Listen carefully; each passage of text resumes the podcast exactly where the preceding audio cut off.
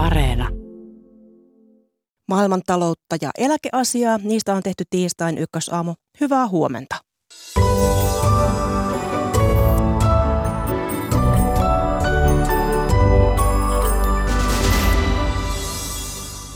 Taantuvan pilviä alkaa kasaantua maailmantalouden ja Suomenkin ylle. Talouden tuntijat arvioivat kohta, millaisten haasteiden edessä vuotta käynnistellään idässä ja lännessä. Kuinka hyvin nykyinen eläkejärjestelmämme tukee sitä, jos yksilö, yksilö haluaa enemmän vapautta päättää työurastaan? Siihen perehdytään puolelta. Lähetyksen lopuksi otamme yhteyttä Kreikkaan, jossa puhuttaa EU-parlamentin lahjusjupakka. Minä olen Mira Stenström. Mukavaa aamua.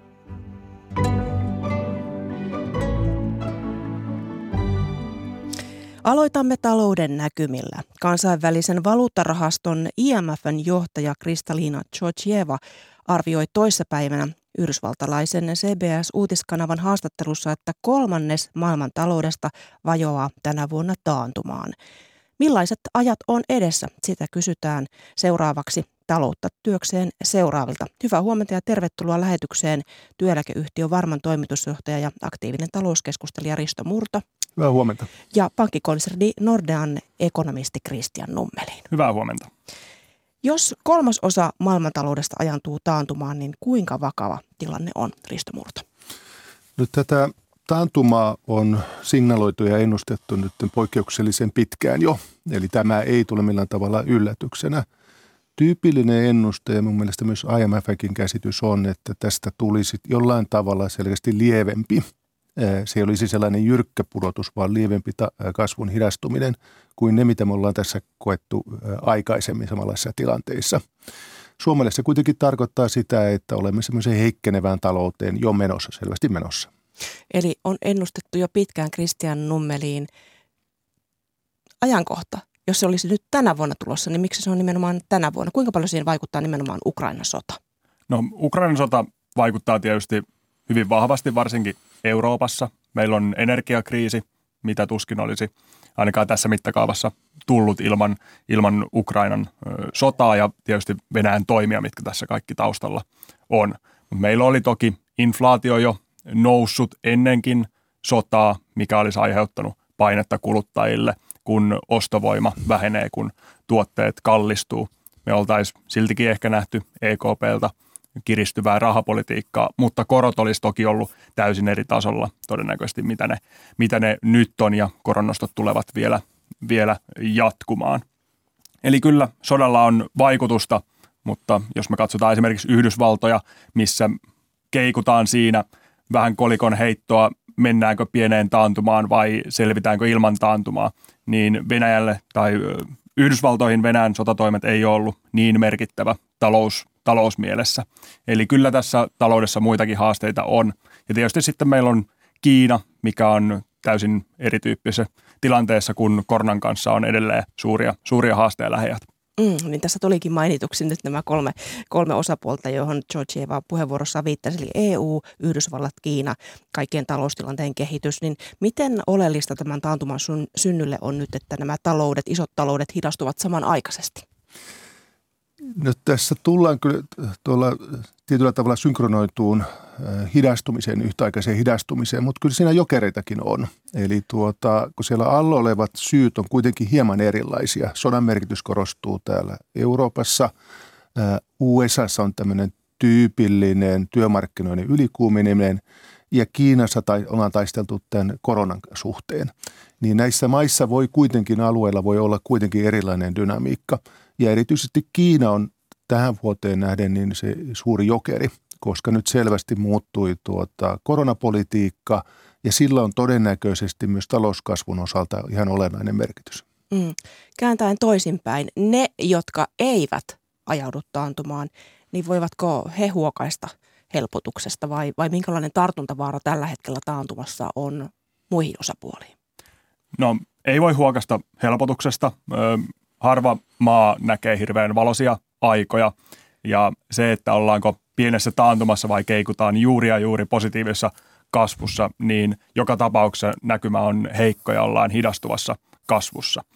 Ja Kiinasta kun puhuttiin, niin Kiina on siinä on myös positiivisia puolia. Jos me mennään pari kuukautta taaksepäin ja oltaisiin ajateltu, että Kiinassa koko vuosi 2023 jatkuu hyvin kireä koronapolitiikka, niin se olisi tuonut Kiinan kasvua vielä, vielä enemmän alemmas. Eli nyt kun yhteiskunta on avattu, lähikuukaudet tulee olemaan ja lähiajat varmasti aika vaikeita, kun tartuntoja on hyvin paljon. Valitettavasti tarkoittaa paljon myös inhimillistä kärsimystä, mutta jos me katsotaan vähän pidemmälle, niin tämän tulisi tuottaa hyvää, kun aktiviteetti jälleen, jälleen nousee. Ja sinällään se voi myös tuoda esimerkiksi euroalueelle hieman, hieman hyvää sitä kautta. Mm, Risto Murto.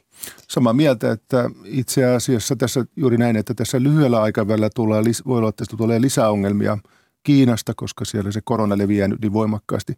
Mutta viime kädessä tämä taisi kuitenkin kansainväliselle taloudelle olla nyt viimeaikaisista uutisista se isoin positiivinen, että Kiina on avautumassa. Ja jos ajatellaan mitä, muutama kuukausi eteenpäin, niin meillä on Kiinan talouskasvuaktiviteetti todennäköisesti korkeampi kuin se oli vielä hetki sitten. Ja sillä tavalla meidän, varsinkin Euroopan taloudelle, tulee lisää tuota, apuja. Eli se on itse asiassa todennäköisesti positiivinen asia. Niin näistä avuista puheen ollaan, kun koronapandemiassa moni maa elvytti voimakkaasti, niin mitkä on tällä hetkellä elvyttämisen mahdolliset, mahdollisuudet ja kenties reunaehdot? No, tämä tilanne on tällä hetkellä hyvin erilainen kuin silloin, kun oltiin koronassa, koska nyt keskuspankkien tehtävänä ei ole pelastaa talouksia, vaan korkoja nostetaan ja ää, tuota, rahapolitiikkaa kiristetään. Ja varsinkin Euroopassa tästä tulee tosi mielenkiintoinen tilanne, kun samaaikaisesti tulee todennäköisesti keväällä nähdään, että talouskasvu on aidosti hidastunut ja keskuspankki kiristää. Ja pysyykö tämmöinen koordinaatio kasassa. Mutta jos oli kaksi edellistä kriisiä sellaisia, jossa sekä finanssipolitiikka eli valtion toimet että sitten rahapolitiikka eli keskuspankin toimet tukivat kasvua, elvyttivät, niin nyt ollaan erilaisessa tilanteessa. Mm. Mennään ihan hetken kuluttua vielä tarkemmin tähän talouteen syvemmälle, mutta otetaan tässä yhteydessä yhteys Kiinaan. Kiinan taloudelle tuo alkuvuosi on myös IMF-johtajan Kristaliina Georgievan mukaan synkkä ja Kiinalla tulee olemaan hänen mukaansa vaikeaa seuraavien kuukausien aikana. Ja Pekingissä meillä onkin Kiinan kirjeenvaihtajamme Kirsi Crowley. Hyvää huomenta. Hyvää huomenta. Tässä Maailmanpankki heik- leikkasi hiljattain Kiinan talouskasvuennusteita, niin Minkälaisella mallilla Kiinan talous on tavallisten kansalaisten näkökulmasta, kun siellä on nyt alkamassa jäniksen vuosi? No hyvin huonolla tolalla, jos ajatellaan noita kolmea viime vuotta, niin nämä covid-rajoitukset ja nyt tämä uusi tartunta-aalto ovat kyllä aika paljon runnelleet ihmisten elintasoa täällä. Mä olen jutellut monen paikallisen ihmisen kanssa, jotka valittaa, että he ovat menettäneet työnsä, he ovat menettäneet ansioitaan, säästöjään, he tuntevat jonkun, joka on menettänyt yrityksensä. Ja nyt tällä hetkellä tietysti covid takia moni on sairas ja he ei uskalla kuluttaa. Kiinan keskuspankki teki tutkimuksen, jonka mukaan lähes 60 prosenttia kiinalaisista haluaa nyt säästää lisää, joten tämäkään ei tiedä hyvää kulutuksen lisääntymiselle, joka on kuitenkin merkittävää sille, että saadaan kansalaisten talous, talouttakin piristymään. Täällähän ravintolat ja yritykset ovat vielä, siellä ei ole kovinkaan paljon asiakkaita yhäkkään. Ja nyt tuli äh, lukuja siitä, että Kiinan tilastokeskuksen mukaan lähes kaksi kolmannesta palvelualan yrityksistä sanoi, että joulukuussa on taas jälleen covid-aalto vaikeuttanut toimintaa, että vielä nykyisinkin on monia yrityksiä kiinni. No Kiinahan tosiaan höllensi kolmisen viikkoa sitten erittäin tiukkaa koronalinjaansa, niin kuinka paljon tähän höllennyspolitiikkaan, koronapolitiikan muutokseen, niin se selittyy talouden tilalla? No olihan selvää, että nämä tiukatkaan rajoitukset eivät pystyneet pysäyttämään tätä omikronia, eli tavallaan niiden rajoitusten aika alkoi olla ohi, mutta kyllä talous on tässä myös ehdottomasti taustalla, koska Koko maan talous on kärsinyt tosi roimasti, paitsi kansalaisten kukkarossa, myös viennissä. Ja on ollut näitä muitakin taustalla olevia ongelmia, kuten kiinteistöalan ahdinko ja sitten sääntelyn takia nämä teknologia- ja tuutorointialan rajoitukset, jotka ovat osaltaan johtaneet jo massiivisiin irtisanomisiin ja työttömyyden kasvuun. Täällähän on nuorisotyöttömyys lähes liki viidennes nuorisotyövoimasta. Ja nyt todella ollaan aika lailla aallon pohjassa – Tilastokeskus julkaisi just todellisia madonlukuja taloudesta joulukuulta ja sanoi, että 21 heidän tutkimastaan alasta, niin he 21 tutkitusta alasta 15 olisi laskussa. Mm. Aamun Financial Timesin mukaan Euroopan unioni on nyt sitten tarjonnut Kiinalle ilmaisia koronarokotteita ja tällä rokotteiden tarjoamisella EU yrittää auttaa korona-aallon kanssa kamppailevaa Kiinaa, niin millainen tarve rokotteille on tällä hetkellä? No tarve on sellainen, että täällähän ei ole mRNA-rokotteita, mutta tämä asia tässä on politiikka, koska Kiina ei ole sallinut näitä länsimaisia rokotteita. Kyllähän täällä paikallisia rokotteita on.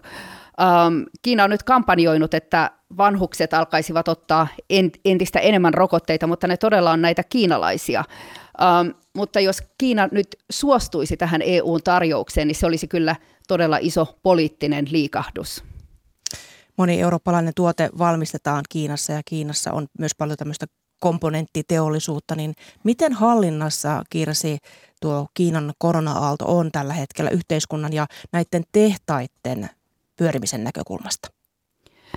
No jotain sellaisia positiivisia uutisia on, että esimerkiksi Foxconnin tämä iPhone-kännyköitä valmistava tehdas, kertoo nyt, että tuotanto on jo lähes entisellään, mutta kyllä täällä yhäkin pyristellään jollain lailla myrskyn silmässä.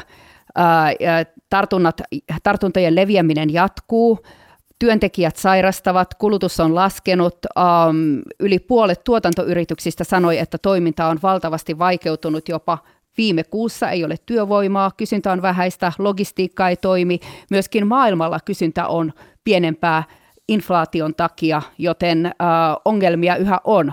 Tehtaat ovat toiminnassa, mutta vaikeuksia siellä yhä on. Millä tavalla Kiina nyt sitten yrittää vahvistaa kotimaista kulutuskysyntää tässä tautitilanteessa? No täällä on yritetty jonkinlaisia erilaisia piristysruiskeita monellakin saralla – Kiina on sanonut, että se vahvistaa yksityistä yrittämistä. Se on yrittänyt tukea yrityksiä ottamaan nuoria töihin. Korkoja on laskettu, mutta tällä hetkellä se ei vielä ole pystynyt piristämään paljonkaan kuluttajia tai yrityksiä. Mutta nythän kiinalainen uusi vuosi on tulossa tammikuun lopussa ja se on sitä aikaa, kun kulutus yleensä nousee. Ja odotuksia on tietysti turismilta ainakin kotimaassa. Lentomatkojen tilausten määrä on kasvanut mutta pitkä, tämä on kyllä aika tämmöinen pitkä matka vielä edessä. Kirsi Krooli, paljon kiitoksia näistä ja hyvää uutta vuotta sinne Pekingiin. Kiitos samoin. Jatketaan studiosta Risto Murron ja Christian Nummelinin kanssa. Edellä kuultiin terveiset Kiinasta. Miten todennäköisesti EU yrittää tällä rokotetarjouksellaan niin pelastaa tai suojata myös omaa talouttaan, Christian Nummeli? No varmasti se ensi lähtökohta on se, että pyritään suojelemaan terveyttä, vältytään turhilta kuolemilta Kiinassa.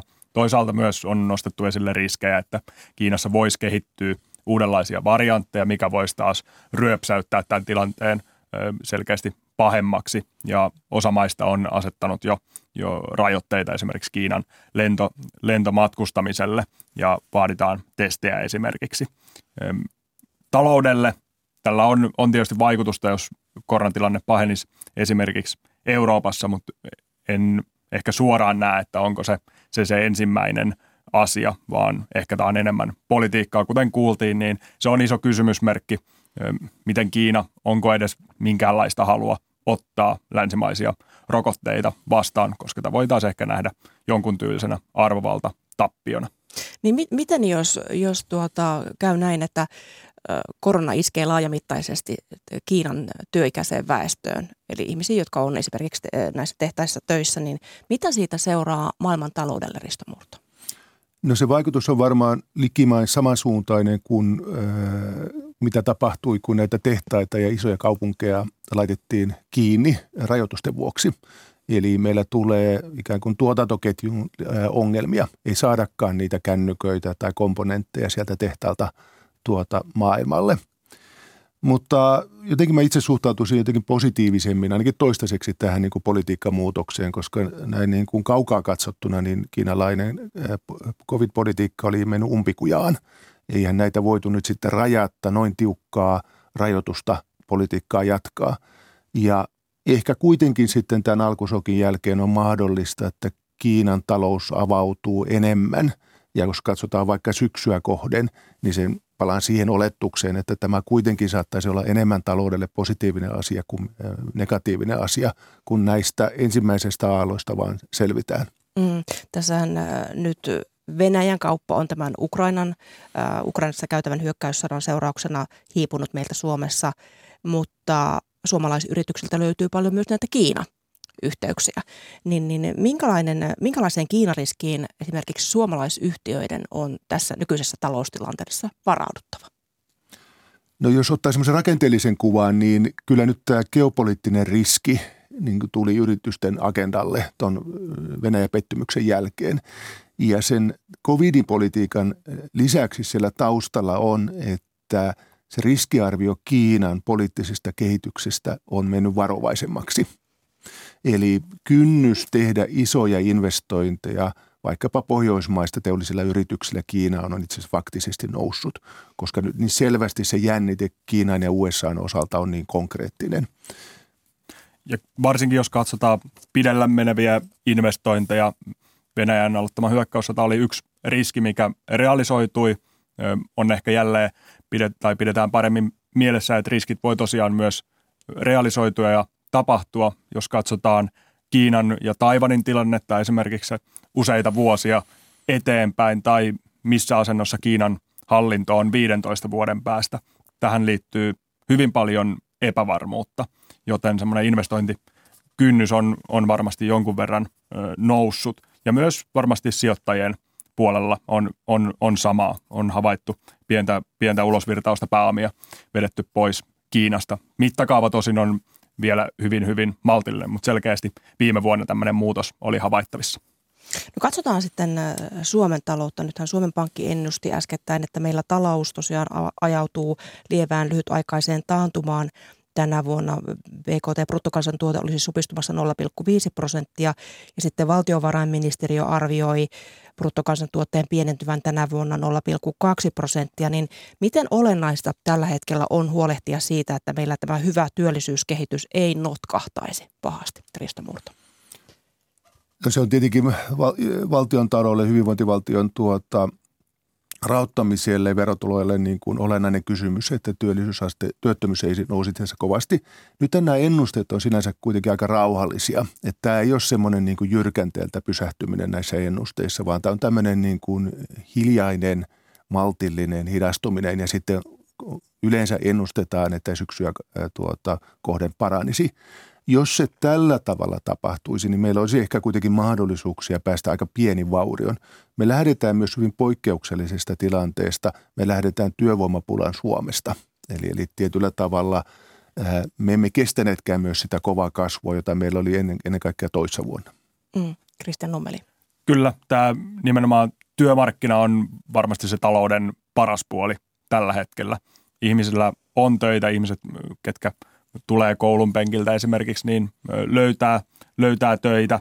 Ja tämä on ehdottoman tärkeää, että tätä jatkuisi. Se ennusteet paljon pohjaa siihen, että hyvä työmarkkinatilanne kestää ja tätä kautta ei tule suurempaa taantumaa. Tällä hetkellä, kun puhutaan taantumasta, niin ei ole näköpiirissä minkään tyyppistä finanssikriisin kaltaista 2007-2008 tyylistä taantumaa, vaan tämmöinen hyvin mieto tietysti aina kun talous hidastuu ja mennään kohti taantumaa, niin kyllähän riskit kasvaa, jos jotain yllättävää tapahtuu. Nythän jotain positiivista on tekeillä, nimittäin aamu-uutisten perusteella norjalaisyhtiö valmistelee parhaillaan suurta terästehdasinvestointia Inkooseen. Niin miten painava merkitys tämmöisellä isolla investoinnilla on tällaisessa taloustilanteessa, missä me ollaan tällä hetkellä? No meillä on varmaan semmoinen äh, riskiskenaario on, että Suomen taloudelle tapahtuisi jotain, mitä tapahtui silloin finanssikriisin jälkeen, 2008 jälkeen. Eli jumauduttiin hyvin alhaiseen kasvuun kymmeneksi vuodeksi ja se oli aika tuskainen kokemus. Ja nyt keskeinen ero siihen tilanteeseen, tai yksi keskeinen ero siihen tilanteeseen on, että sen jälkeen 2008 jälkeen investoinnit eivät elpyneet. Mutta nyt selvästi Suomeen ollaan tekemässä raskaita teollisia investointeja aika lailla paljonkin. Ja se, mikä esimerkiksi tässä esimerkissä, joka on varmaan vielä vasta aika niin kuin alkuvaiheessa, että toteutuuko mm, se vai ei, niin esimerkki on kuitenkin hyvä siinä mielessä, että nyt Suomi on itse asiassa energian osalta itse asiassa houkutteleva maa. Meillä on, meille tulee paljon tuota vihreitä investointeja, tuulivoimainvestointeja tällä hetkellä. Ja sen perässä on tulossa nyt vihreitä teollisia investointeja. Ja tämä on iso ero tuota, teemassa sen 10 vuotis, 10 vuoden, yli 10 vuoden takaisin tilanteeseen verrattuna. Mm, niin minkälaisesta luottamuksesta se itse asiassa kertoo Suomeen, että tällaista investointia ollaan tekemässä? Kyllähän Suomessa edelleen semmoiset perusfundamentit on, on hyviä. Meillä on vakaamaa, hyvä infra kokonaisuutena. Koulutus on, on edelleen korkealla tasolla. Ja nimenomaan tämä energiapuoli. Koko Euroopassa on, on iso energiakriisi käsillä, mutta jos katsotaan Suomea ja verrataan muihin maihin, niin meidän tilanne on, on verrattain hyvä. Meillä on Olkiluoto käynnistymässä toivottavasti ja lisäksi näitä tuulivoimahankkeita on edelleen, edelleen hyvin paljon tulossa. Eli tässä mielessä teollisuusinvestoinnit, mitkä käyttää esimerkiksi paljon sähköä, niin niille Suomi näyttäytyy varmasti houkuttelevana ja hyvänä, hyvänä maana myös. Mutta minkälaiseksi tässä investointi hy- hyvässä, hyvässä käässä voi muodostua tosiaan se työvoimapula? Sitä on jo nyt monella alalla. No se on nyt itse asiassa kasvurajoite, että äh, oli merkille pantavaa, kuinka konkreettinen se työvoimapula oli sekä palvelualoilla että myös sitten teollisuudessa. Eli et, että monessa perinteisessäkin teollisuudessa jouduttiin tosi paljon työskentelemään sen eteen, että saataisiin työn, työntekijöitä. Ja tämä kertoo nyt se meidän tavallaan vanhenevan Suomen rajoitteen, että me emme kestä enää kolmen prosentin kasvua. Me, se ei ole meille mahdollista, jolle me saada lisää käsipareja ja ihmisiä tänne Suomeen. Mm, ja lapsia pitäisi ilmeisesti myös syntyä lisää. Kyllä, Suomen... toivon mukaan, mutta se on tietenkin vielä oikein pitkäjänteistä työtä. Se, tämän päivän lapsi on työelämässä sitten vähän yli 20 vuoden päästä. Mm. Tässähän Euroopan ja Yhdysvaltojen on pelätty ajautuvan kauppasotaankin, niin mitkä on Suomen tosiaaliset mahdollisuudet suojautua sen vaikutuksilta, jos tällainen tulisi? Mä oon hieman skeptinen siihen, että ajaudutaanko tässä mitenkään isompaan ö, kauppasotaan voidaan pientä vastavuorosta nokittelua nähdä ja, ja pitää näitä teemoja esillä, mutta semmoinen laajempi kauppasotamainen kehitys, kun Euroopassa riehuu sota, minkä Yhdysvallat haluaa tukea Ukrainaa edelleen voimakkaasti.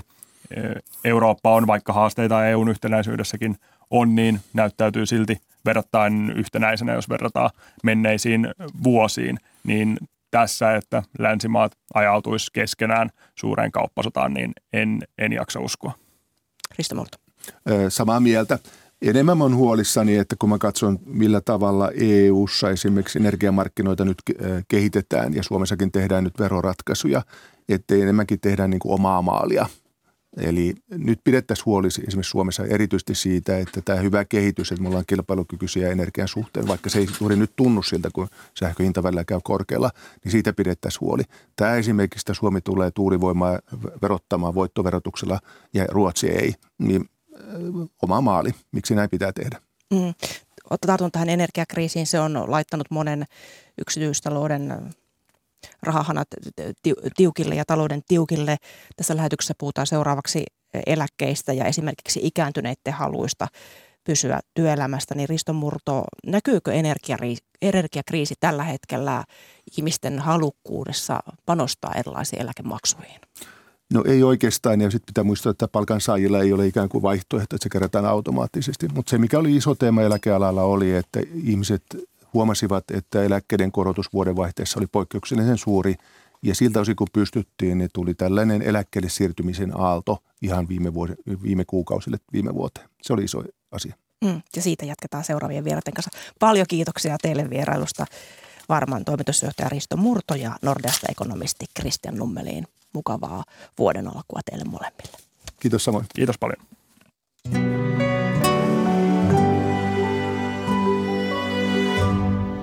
Niin eläkkeistä päästiinkin jo alkuun, miten hyvin nykyinen eläkejärjestelmämme huomioi niin itsensä työllistäjät kuin ikääntyneet työssä elämä, työelämässä jatkajat. Sitä arvioidaan tässä lähetyksessä seuraavaksi. Sokerina pohjalla meillä on yhteys Kreikkaan. EU-parlamentin lahjusjupakka, joka myös Qatar Gateiksikin on nimetty, on puheen aiheena kreikkalaispöydissä. Mutta ensin työelämään ja eläkkeisiin. Entistä useampi eläkeläinen haluaisi jatkaa työuraansa tavalla tai toisella vaikka vanhuuseläkkeelle haki loppuvuodesta ennätysmäärä ihmisiä. Työelämässä on myös entistä enemmän yksin yrittäjiä ja monenlaisia itsensä työllistäjiä. Yrittäjien eläketurvaan tehtiin puolestaan uudistus, josta syntyi keskustelua. Miten nykyinen eläkejärjestelmä tukee tämän kirjavan joukon etuja? Siitä puhutaan seuraavaksi. Hyvää huomenta ja tervetuloa Ykkösaamuun työeläkevakuutusyhtiö Elon toimitusjohtaja Karl Pettersson. Huomenta. Ja hyvää huomenta ja tervetuloa työeläkevakuuttaja Telan yhteiskuntavaikuttamisen päällikkö Janne Pelkonen. Kiitoksia ja hyvää huomenta. Huomenta. Aloitetaan tästä yrittäjien eläkelaista, jonka päivitys tuli nyt voimaan siis vuoden alusta. Ja se siis määrittää aiempaa tarkemmin yrittäjän työpanoksen arvon, jonka perusteella yrittäjät maksavat eläkemaksunsa. Janne Pelkonen, onnistuiko tämä uudistus? No kyllä se onnistui. Sehän meni maaliin niin sanotusti. Ja äh, myös ne tarkoitusperät onnistuivat. Eli tässä on tarkoitus nyt niin panostaa siihen, että yrittäjät maksaisivat jonkin verran enemmän sisään työeläkevakuutusmaksuja, mikä tarkoittaa parempia työeläkkeitä, parempaa sosiaaliturvaa ja myös sitten niin jatkossa niin parempia eläkkeiden rahoitusmahdollisuuksia. Mm, Pettersson, miten sinä näet, että, että tämän onnistuminen sujui? No samaa mieltä. Siis äh, tämä onnistui – siinä mielessä, että tämä antaa, antaa hieman enemmän selkeyttä näin myös eläkeyhtiön näkökulmasta, mutta sanoisin kyllä, että et, et ei, ei tämä keskustelu mitenkään, mitenkään tähän tule loppumaan, vaan, vaan kyllä meillä on edessä tarve katsoa vähän laajemmin, kokonaisvaltaisemmin yrittäjien eläke- ja, ja, ja sosiaaliturva. Ja siihen tullaan tarvitsemaan vielä, vielä lisää uudistuksia. Niin tässähän yrittäjien eläkejärjestelmä on, on ollut alijäämäinen, eli käytännössä valtio maksoi osan yrittäjien eläkkeistä, niin onko, onko tämä nyt saatu paremmin siis tasapainoon? No se jää nähtäväksi, se, se jää nähtäväksi ja, ja varmaan, va, varmaan tämä voi antaa, antaa kehitystä oikeaan suuntaan, mutta, mu, mutta isossa kuvassa niin, niin tämä ei tule vielä riittämään eikä, e, e, e, eikä millään tavalla tule saamaan tätä yrittäjien eläkejärjestelmä tasapainoon näin taloudellisessa mielessä. Janne Pelkonen. Täytyy muistaa, että vaikka tämän yrittäjän eläkelain uudistuksen ympärillä on puhuttu vaikka mistä, niin tämä ei alun perinkään ollut sellainen hopealuoti, millä nämä, nämä yrittäjän eläkejärjestelmän haasteet niin ratkaistaan, vaan tämä oli tällainen niin sanottu osa parannus. Mm, eli työtä jäi, työtä jäi vielä paljon. Nythän koko 2000-luvun on tullut aina vaan lisää erilaisia esimerkiksi alustatalouden mm. edustajia, itsensä työllistäjiä, yksin yrittäjiä. Niin miten hyvin teistä nykyinen eläkejärjestelmä huomioi tällaiset uudet ryhmät, mitä on tullut? No siinä mielessä huomioi, että mikä on hyvä asia, että meillä on tämmöinen kattava tämä eläketurvajärjestelmä, eli kaikki työntyön muodot otetaan mukaan. Ja siellä on äh, suhteellisen pienet nämä äh, niin kuin kynnykset, joilla tämä eläkevakuuttaminen sitten tapahtuu. Et meillä on jatkossa niin hyvinkin erilaisia työ- ja myös työnteon muotoja ja yrittäjäuria. Ja, ja ehkä sitten vielä pitäisi katsoa jatkossa paremmin, että kaikki, kaikki tulee mukaan tähän meidän lakisääteiseen järjestelmään. Että kattavuus niin niin periaatteessa on eurooppalaisessa vertailussa meillä hyvällä tolalla, koska tämä on lakisääteistä. Mm, Joo, sanoisin kuitenkin, että, että meidän nykyinen järjestelmä on, on, on rakennettu sillä ajatuksella, että, että, että ihminen on joko palkansaaja tai yrittäjä ja, ja aika usein vielä niin, että, että täyspäiväinen palkansaaja tai täyspäiväinen yrittäjä. Nyt me tiedämme, että kehitys on, on mennyt, me, mennyt yhä nopeammin siihen suuntaan, että, että yhä useampi yhdistää erityyppisiä työntekomuotoja palkansaajana, yrittäjänä, kevytyrittäjänä ynnä muuta vastaavia.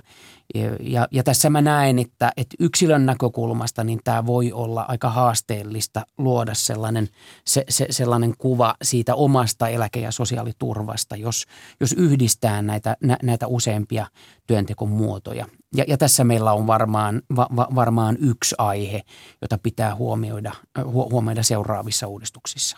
Niin miten, miten tätä järjestelmää pitäisi kehittää, että ju, juuri nämä mainitsit, mainitsit näitä erilaisia työntekomuotoja, niin että ne huomioitaisiin paremmin? No se on, aika, se, se on aika, varmaan aika kirjava joukko ja pitää muistaa, että aina kun, kun e-, eläkeasioita mennään, me, mennään muokkaamaan, kehittämään, niin puhutaan hyvin pitkäjänteisistä asioista ja, ja, ja todella isoista, i, isoista rahoista. Öm, yrittäjien eläkejärjestelmässä niin, niin tietysti rahastointikysymys on, on, on yksi asia, joka pitää selvittää. Ö, itse näkisin, että et, et meidän kannattaisi myös selvittää, voiko näitä, nä, näitä kahta järjestelmiä yhdistää pitkä, pitkällä aikavälillä niin, että meillä olisi Suomessa yksi eläke, työeläkejärjestelmä eikä, e, eikä kahta niin kuin, niin kuin on tällä hetkellä. Mutta, mutta tämä va, vaatii pohdintaa ja, ja on kyse erittäin, e, erittäin isosta kysymyksestä. Janne Pelkonen. Tällaiset järjestelmän muutokset, niin ne yleensä vie hyvin pitkän aikaa ja tässäkin, mitä, mitä tota Kalle mainitsi, niin tämä olisi aika, aika niin kuin fundamentaalinen, fundamentaalinen muutos. Ja tämä rahoituskysymys, niin tämähän on se, mikä erottaa yksityistä sektoria siellä, siellä niin kuin palkansaajien ja sitten, sitten yrittäjien eläkejärjestelmiä. Eli ää, yri, palkansaajan eläkejärjestelmä tulee ikään kuin omillaan toimeen. Ja siellä on työeläkevakuutusmaksut, joita työntekijä työnantaja maksaa ja sitten, sitten rahastot, joista tulee sitten osa, osa tästä tästä tota rahoituksesta, mutta tämä rahastoosa puuttuu sieltä yrittäjiltä ja myös maatalousyrittäjiltä. Ja siellä on sen tilalla valtion tuki, budjetti, subventio. Että tämähän on aika iso ero näiden, näiden järjestelmien välillä. Mutta ehkä vielä, vielä nopeasti tuohon näistä eri työnteon muodoista, niin ehkä sellaista voisi niin kuin jatkossa miettiä, koska – palkansaajalla niin kaikki, mikä on sen noin 50 euroa kuukaudessa palkka, niin se on vakuutettava, mutta tämä niin kuin vuosituloraja on yli 8000 eurossa siellä yrittäjillä. Että voisi, voisiko olla näin, että, että kuitenkin niin vielä enemmän hyväksyttäisiin tai haluttaisiin ajatella niin, että kaikki tulot on sellaisia, jotka on vakuuttamisen piirissä. No mennään, mennään sitten äh, ihmisten äh, jatkohaluihin työelämässä, puhutaan ikä, ikääntyneistä. Vuoden lopullahan nähtiin suoranainen ryntäys eläkkeelle, kun tosiaan viime vuoden puolella eläköityneet saivat liki 7 prosentin indeksikorotuksen eläkkeisiinsä. Niin miten, miten tämä meno näkyi elossa? No siis, siis juuri näin, eli, e, e, eli monin, moninkertainen määrä eläkehakemuksia, niin, niin osa-aika-eläkkeitä kuin sitten, sitten varsinaisia vanhuuseläkehakemuksia. E, vanhuuseläkehakemuksia tuli 30 prosenttia enemmän kuin edellisenä vuonna. Ja, ja, ja osa, osa-aika-eläkehakemuksia huomattavasti enemmän – ja, ja, ja tämän lisäksi tai, tai ennen niitä varsinaisia hakemuksia, niin, niin toki, to, toki on tullut todella paljon yhteydenottoja ihmiset ovat halunneet selvyyttä ja selvittää, että et, et mitä tämä tarkoittaa juuri mun osalta, jos mä jäisin nyt, nyt, nyt eläkkeelle. Kannattaako nyt jäädä vai kannattaako odottaa, kannattaako, ka, kannattaako vielä, vielä jatkaa työntekoa vai, vai, vai ei. Eli, e, e, eli todella paljon yhteydenottoja oli, oli viime, viime syksynä ja, ja, ja loppuvuoden aikana. Minkälainen ruuhka oli telassa? No me ei eläkehakemuksia käsitellä, mm, eikä mm, sinänsä. Mutta puolesta.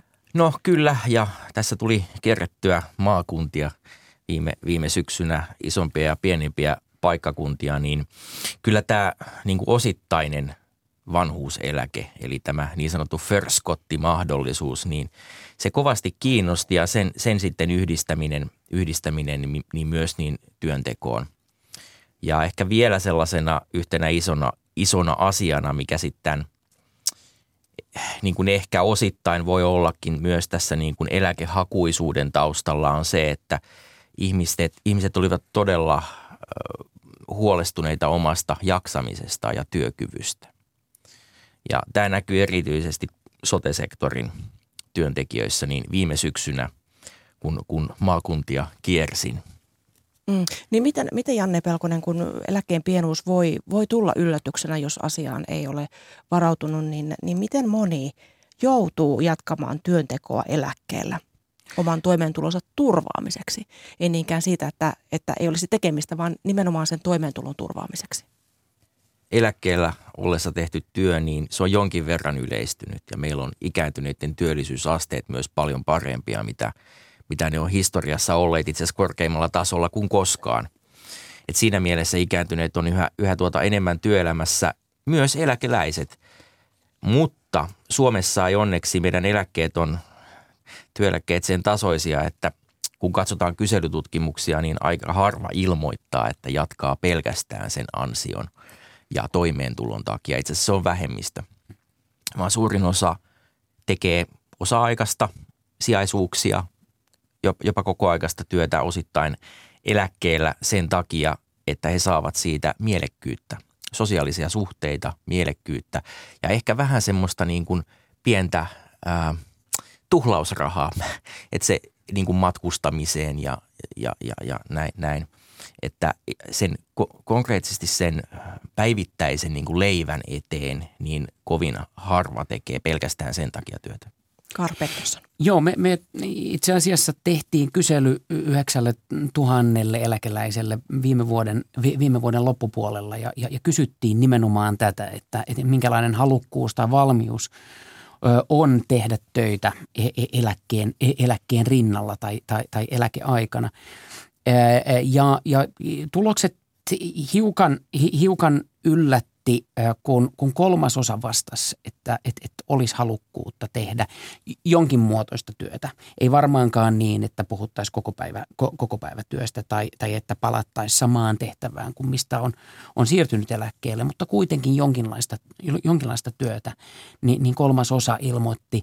Ja, ja nimenomaan tämä, mitä Janne sanoi, että et, et varsinaisesti siellä mm, ei noussut esille ne, ne taloudelliset, ta, taloudelliset näkökulmat – Toki nekin ovat tärkeitä, mutta, mutta siinä nimenomaan työn, työn ja tekemisen mielekkyys nousi esille ja sitten myös työyhteisön kuuluvuus ja, ja, ja tunne siitä, että, että kuuluu, kuuluu työyhteisöön, niin, niin nousi, no, nousi tällaisina vahvoina argumentteina, että, että miksi eläkeläinen haluaisi tehdä, te, tehdä töitä.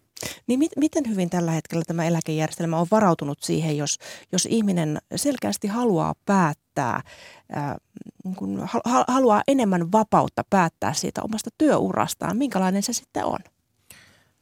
Mun mielestä meillä on aika hyvin vapauksia. Mainittu jo tämä osittainen vanhuuseläke, joka on niin kuin todellinen eläkevapaus. Siinä voi ottaa jo ennen vanhuuseläkeikää osan, osan omasta eläkkeestään maksuun – ilman sen, sen kummempia kysymyksiä. Ja sitten meillä on joustava eläkeikä. Ei ole yhtä kaikille samaa, vaan on tämmöinen viiden vuoden ikkuna, jossa ideaalisti jokainen voisi sitten oman työkyvyn, motivaation, mahdollisuuksien mukaan niin valita sen, sen oman eläkeikänsä. Mutta sen mä haluaisin vielä sanoa, kun tässä on ollut tämä jonkinlainen eläköitymisaalto nyt sitten viime loppuvuodesta syystä tai toisesta – niin kuitenkin myös tämä ikään kuin paluu sinne työelämään eläkkeeltä on täysin mahdollista. Ja tämä eläkejärjestelmä itse asiassa mahdollistaa sen aika hyvin ja siitä kertyy vielä lisää uuttakin, uuttakin sitten eläkettä. Että mun mielestä niin tällaiset niin kuin osittaiset työnteon muodot, eläkkeeltä töihin palaaminen, monellahan se mie- mieli jopa vähän kääntyy, kun on puoli vuotta tai vuoden, vuoden ollut siellä, siellä tota, kotona – niin, niin nämä on niin kuin kaikki mahdollisia, että ehkä, ehkä jotenkin niin sellaista asen, asennemuutosta siitä, että miltä se lopputyöura ja kolmannen iän, niin kuin jopa, jopa sen sisällä työura, miltä se voi näyttää, niin tässä me ehkä jonkunlaista asennemuutosta tarvittaisiin. Mm, tässähän eläketurvakeskuksen mukaan jo 12 prosenttia 63-67-vuotiaista vanhuseläkeläisistä käy töissä, eli vuoden 2021 lopussa yli 90 000 suomalaista tästä ikäluokasta teki töitä, niin, niin miten ison mahdollisuuden, potentiaalin te näette näissä, näissä eläkeläisissä, jotka jatkavat työuriaan? No mä sanoisin, että meillä on tässä, tä, tä, tässä todella, to, todella iso potentiaali, e, jota meidän kannattaa hyödyntää. Meillä on, on kuitenkin tällä hetkellä niin, niin, niin meillä on, on aika laajasti työvoimapulaa useilla aloilla ja, ja, ja, ja se tarkoittaa, että et, et meidän pitää myös, myös miettiä, että et minkälai, millä tavalla me voimme luoda muokattuja työkuvia, työtehtäviä niin, että saadaan myös eläkeläiset houkuteltua osa-aikatyöhön tai sesonkityöhön tai, tai, tai vastaaviin, va, vastaaviin tehtäviin. Me tarvitaan, me, me tarvitaan lisää työvoimaa ja, ja, ja eläkeläiset ovat, o, o, ovat iso ja potentiaalinen ryhmä. Mutta tässä on aikaisemmin on puhuttu esimerkiksi tämmöistä ikäsyrjinnästä, että yritykset eivät välttämättä ota, ota ikääntyneitä töihin, vaikka, vaikka ikääntyneet kuinka, kuinka haluaisivat ja, ja hakisivat, niin, niin miten hyvin Janne Pelkonen yritykset tunnistavat ylipäätänsä sen potentiaalin, että näissä eläkkeelle siirtyneistä ihmisistä, jotka sitten ehkä päätyvät siihen, että haluaisivat tulla takaisin töihin, niin heissä olisi sitä työvoimaa, mitä nyt ollaan mm. vailla. Se potentiaali on valtava, koska meillä on 1,6 miljoonaa eläkeläistä ja osa, osa myös ennen sitä eläkeikää niin kuin osittaisen työkyvyn omaavia tässä, tässä maassa. Ja ähm, väitän, että tunnistavat nyt ehkä paremmin kuin meillä, kuten Kalle mainitsi, niin on työvoimapulaa tietyillä aloilla, niin varmasti tunnistavat paremmin my- myös tuolla, tuolla niin kuin sote-sektorilla. Et ehkä kysymys on myös osittain siitä, että miten yhdistetään sitten nämä työ, työhalukkaat tota, ikääntyneet ja, ja sitten yritykset ja siellä – sektorillahan on myös, myös niin rekrytointisektorilla niin liikehdintää on, on pelkästään senioreille suunnattuja rekrytointipalveluita. Mutta ehkä tämä, että mun mielestä tunnistavat paremmin ja mitä, mitä en, ikään kuin voimakkaampi tämä työvoimapula on, niin sitä paremmin varmasti tunnistavat. Mm. Ja nythän on sitten vuodenvaihteessa tullut voimaan verokannustin, jolla, jolla valtio yrittää maanitella yli 60-vuotiaita pysymään työelämässä. Niin miten tehokkaana, Karl Pettersson, pidät tätä tällaista kannustinta? Se voi varmaan joillekin se voi, se, se voi toimia, mutta, mutta kuten, kuten todettiin tässä – tä, tässä aikaisemmin, niin, niin uskoisin, että et, on kyse myös aika paljon muista asioista kuin, kuin ta, taloudellisista asioista. Eli, e, eli pystytäänkö, pystytäänkö tarjoamaan mielekkäitä, sopivia, so, sopivia muokattuja työkuvia, työtehtäviä? Pystytäänkö ratkaisemaan nimenomaan tätä kohdentamis, ko, kohdentamiskysymystä, mitä Janne, ja, Janne mainitsi, ja, ja, ja voidaanko sillä tavalla saada houkuteltua? E, erityyppiset verokannustimet varmaan, va, varmaan osalle ne voi, ne, ne, ne voi auttaa. Pitäisikö verokannustimia olla yrityksille? En osaa siihen ottaa, ottaa kantaa, mutta jos mennään sieltä yksilön näkökulmasta vielä, niin ehkä joillekin saattaa tämä keskustelu näyttäytyä siltä, jos se työuran loppu ei olekaan ollut ihan sellainen, mitä on odotellut. Jos se on tapahtunut vaikka työttömyyden tai työkyvyttömyyden tai, tai muun kautta, niin tämä meidän keskustelu saattaa heitä ehkä hieman ihmetyttää, mutta semmoinenkin ajatus voi olla, että se ikään kuin uusi ura tai jatko-ura siellä kolmannessa iässä, niin sen ei ole pakko olla se sama, mitä on siihen asti tehnyt. Eli voi vaihtaa. Kyllä, ja, ja itse asiassa niin, niin jos katsotaan vähän tuonne Suomen rajojen ulkopuolelle ja tuonne Aasian maihin, niin on hyvin tyypillistä, että tehdään, tehdään vielä tämmöinen niin sanottu uusi ura, mutta se onkin jotain ihan muuta – Eli vaihtoehtoja on. Kyllä. Paljon kiitoksia tästä keskustelusta Telan yhteiskuntavaikuttamisen päällikkö Janne Pelkonen ja Elon toimitusjohtaja Karl Pettersson. Mukavaa vuoden alkua teille. Samoin kiitos. Kiitos. Kiitoksia.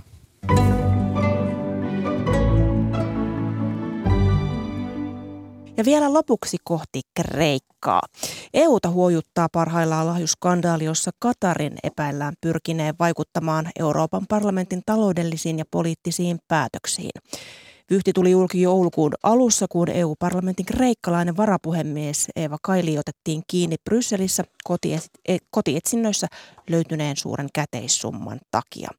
Kaili ja kolme muuta henkilöä on nyt tutkintavankeudessa syytettynä korruptiosta, rahanpesusta ja rikollisorganisaatioon kuulumi, äh, osallistumisesta. Ja nythän europarlamentti on tämän aamun uutisten mukaan aloittanut prosessin purkaakseen kahden parlamentin jäsenen syytesuojan, mutta parlamentti ei ole kertonut, keistä on kyse. Meillä on nyt yhteys Sara Saureen Ateenassa. Hyvää huomenta. Hyvää huomenta. Miten laajasta skandaalista tässä oikein on kysymys? Skandaali on hyvin vakava ja sen pelätään heikentävän Euroopan parlamentin uskottavuutta. Parlamentin puhemies Roberta Metsola on ilmoittanut, että parlamentti aloittaa jupakasta tutkinnan ja että komissiolle on esitetty Katarin ja Kuwaitin viisumiohjelman keskeytystä. Ja skandaali toi samalla tapetille sen, että EU-parlamentilta puuttuu yhä eettinen toimielin työntekijöidensä eturistiriitojen tutkintaan. Belgian viranomaisilla on tosiaan käynnissä nyt oikeudelliset tutkimukset. Neljä henkilöä on tutkintavankeudessa. Heidän epäillään ottaneen vastaan lahjoja ja isoja rahasummia Katarilta, mutta esimerkiksi Der Spiegel-lehti tuo jupakkaan mukaan myös Marokkoon liittyviä lonkeroita. Kolme tutkintavankeuteen joutuneista on suoraan kytköksissä europarlamenttiin. Ja nyt, kuten tuossa äsken mainitsit, niin kansainvälisen median mukaan ryhdytään tutkimaan myös kahden muun euroedustajan mahdollista osuutta skandaaliin. Ja yksi tutkintavankeuteen jo joutuneista on EU-parlamentin varapuhemiehen tehtävästä erotettu kreikkalainen Eva Kaili. Ja Kailiin lisäksi vankilassa on hänen italialainen puolisonsa, joka työskenteli EU-parlamentissa avustajana. Ja juuri Kailiin puoliso tunnusti heti pidätyksensä jälkeen tämän lahjusvyyhdin olemassaolon. Ja vankilassa on myös italialainen lobbari, ex-euroedustaja Pier Antonio Panzeri, joka on perustanut ihmisoikeusjärjestön ja hänen epäillään olevan koko tämän lahjusvyyhdin avainhenkilö. Niin mikä osa kreikkalaisella Eva Kaililla on tämänhetkisten tietojen valossa tässä korruptioskandaalissa? Kaili itse ilmoittaa brysseliläisestä vankilasta asianajajansa välityksellä olevansa syytön, tulleensa huijatuksi ja että hän ei ollut tietoinen ennen pidätystään rahoista kotonaan.